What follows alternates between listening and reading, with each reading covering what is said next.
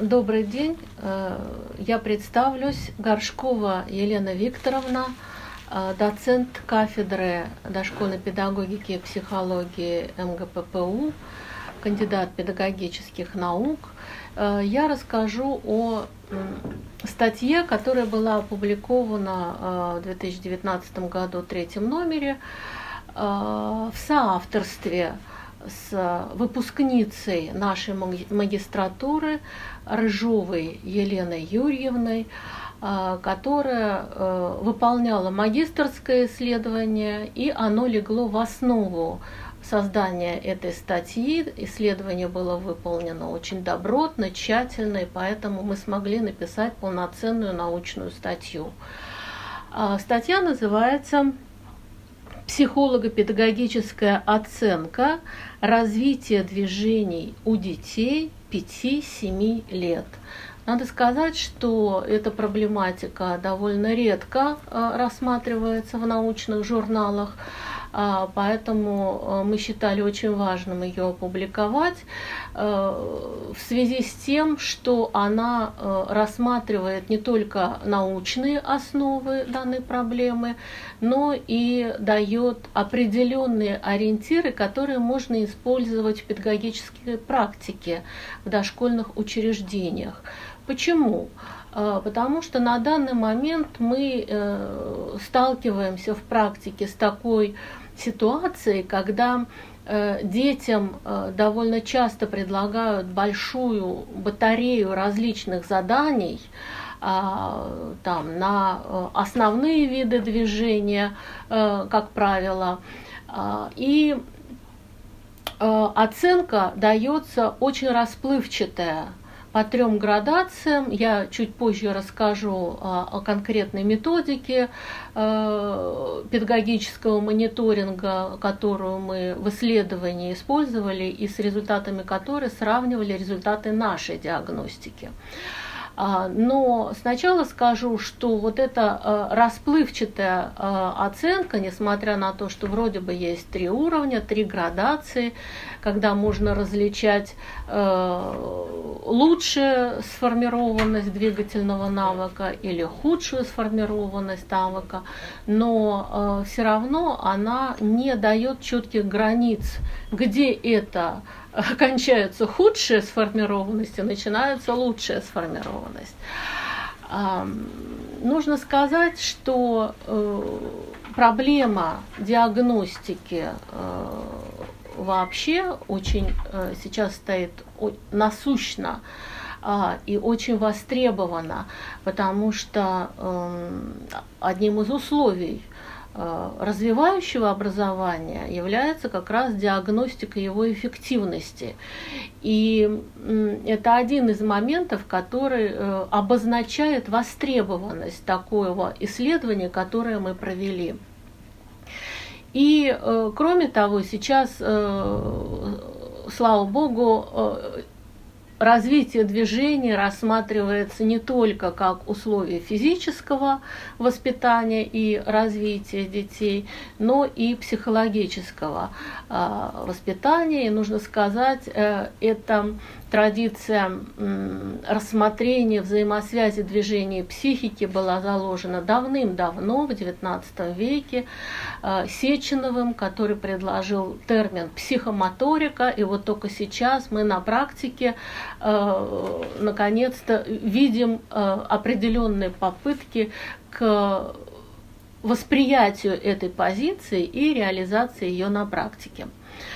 А, что касается нашего исследования, то мы, конечно, проанализировали а, очень много методик, которые есть в публикациях, а, и в частности такую методику, которая описана в труде Запорожца развития произвольных движений, эксперимент, который провела Геневская, это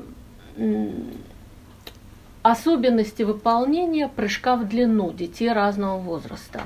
И эта методика подсказала нам э, идею, что можно э, не брать, как это принято в практике, все навыки, которые формируются в том или ином возрасте, все двигательные навыки, ну там, я не знаю, бег, прыжки, лазание, метание, и вот все, что в течение э, года, допустим, в старшей группе или в подготовительной группе дети осваивают, вот все это нужно проверить. Это э, подход традиционной практики.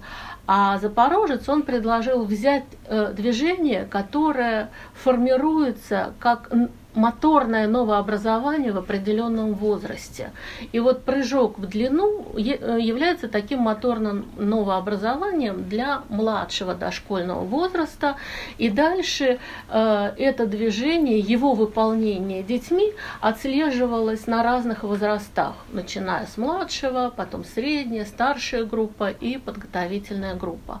И там отслеживались определенные закономерности, э, которые отражают э, специфику возраста в том, как воспринимаются условия задачи, и э, отсюда э, выходит требование, что необходимо в каждом возрасте определенным образом эти условия ребенку представлять.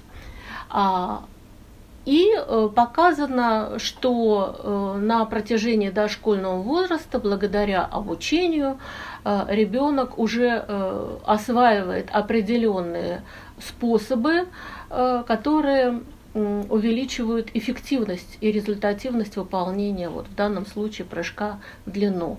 А, к этим способам, в частности, относится подготовительная поза, которая помогает мобилизовывать тело для выброса тела в пространстве, более мощного отталкивания ногами и более длинного прыжка. А вот эта идея нам показалась очень продуктивной, и мы решили ее тоже э, использовать э, с тем, чтобы создать нашу методику. А, во-вторых, э, конечно, нам хотелось задать минимальное количество тестовых заданий с тем, чтобы по времени такая диагностика была достаточно экономична.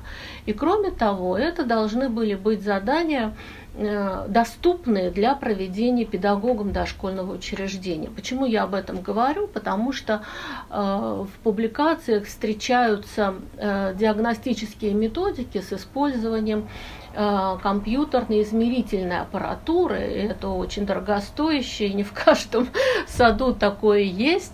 Поэтому, чтобы методика была так сказать, чтобы ее могли взять в руки практики, это должно быть доступно в условиях современного дошкольного учреждения. А, и таким образом а, мы сформулировали гипотезу, что э, в основу психолого-педагогической оценки развития движений у детей 5-7 лет могут быть положены новые виды движений, которые появляются в этом возрасте, и также особенности выполнения этих движений детьми. А, дальше, конечно, напрашивается пересказ статьи, чего я делать не буду, но просто а, перейду к основным а, таким сравнительным моментам тех двух методик, которые мы использовали. А, ну, во-первых, это была наша методика. А, первоначально она состояла из пяти заданий. А, впоследствии, в ходе проведения исследования, было понятно, что два из них следует отсеять из-за того, что они оказались слишком сложными для возраста. И в итоге оказались три задания, которые оценивались по системе оценки, включающей три уровня, каждый из которых по каждому заданию был подробно прописан, что значит низкий уровень, какие там признаки должны наблюдаться при выполнении движений, что значит средний уровень и что значит высокий уровень. Для удобства обработки это оценивалось в баллах, соответственно, 1, 2, 3 балла, и э, затем э, было возможно количественно обсчитать, сколько детей того или иного возраста, а мы брали старшую и подготовительную группу, причем э, достаточно большая выборка, по 50 детей каждой э, возрастной группы. Э, и этих же детей тот же самый экспериментатор проводил по Э, заданием педмониторинга. Вот там была немножко другая ситуация. Э, в старшей группе предлагалось 15 заданий, э, в подготовительной группе предлагалось 12 заданий. Это вы представьте, каждого ребенка нужно вот по каждому заданию проверить. И задания, в общем-то, некоторые требовали времени. Это бег на дистанцию 30 метров, 90 метров, или э, прыжки в длину, высоту через скакалку и так далее. Я сейчас не буду все перечислять. Э, понятно, что это занимает очень много времени.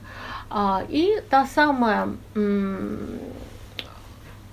трехуровневая, но они это не называют уровнями, скорее это градации оценки, которые формулируются как навык сформирован, навык в процессе формирования и навык не сформирован. В чем э, отличие этих градаций друг от друга не прописано. То есть это понятно, что э, оценка ставится по субъективному впечатлению того, кто проводит исследование. И э, интересен тот факт, что человек один и тот же, это вот Елена Юрьевна проводила, э, в своем саду исследования, она смотрела и по системе оценки в нашей диагностике, и по системе оценки по педмониторингу. И получились все равно разные результаты, потому что вот это субъективное впечатление, оно э, провоцирует на то, чтобы повышать э, результат, то есть повышать оценку э, по выполнению результата детей. Ну и тут э, сравнении, если в наших заданиях по всем заданиям э, получилось нормальное распределение числа детей между э, низким, средним и высоким уровнем, то есть преобладанием среднего уровня. А по педмониторингу там получилась такая смешная картина, что в старшей группе вообще не оказалось низкого уровня, а в подготовительной группе преобладает высокий уровень. То есть э, тут либо легкие задания по возрасту не подходят, либо система оценки хромает и нуждается в уточнении. И э, таким образом, в общем, один из выводов э, исследования и выводов статьи в том, что э, предложенная нами диагностика, она как раз является очень компактной и доступной для практиков дошкольного образования. Более того, здесь, с ее помощью можно оценить не только актуальный уровень развития ребенка, но и благодаря э, точной, э, точному указанию признаков того или другого уровня э, удается отследить те моменты, над которыми нужно еще поработать с тем, чтобы э, подтянуть ребенка на более выс, э, высокие, на более э, качественное выполнение этого задания. То есть эта методика не только констатирующая, но она еще и прогностическая, позволяющая э, определять э, зону ближайшего развития э, каждого ребенка с тем, чтобы провести с ним индивидуальную работу.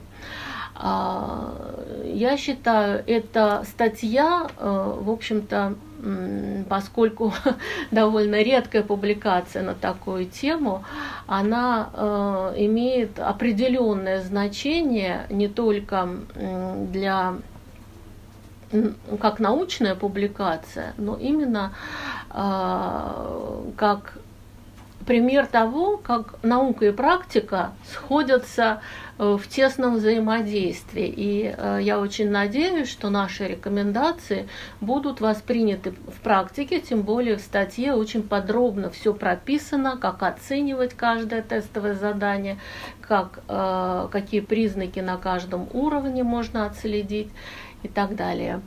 Большое спасибо. Я очень рада, что была предоставлена такая возможность рассказать о нашей статье.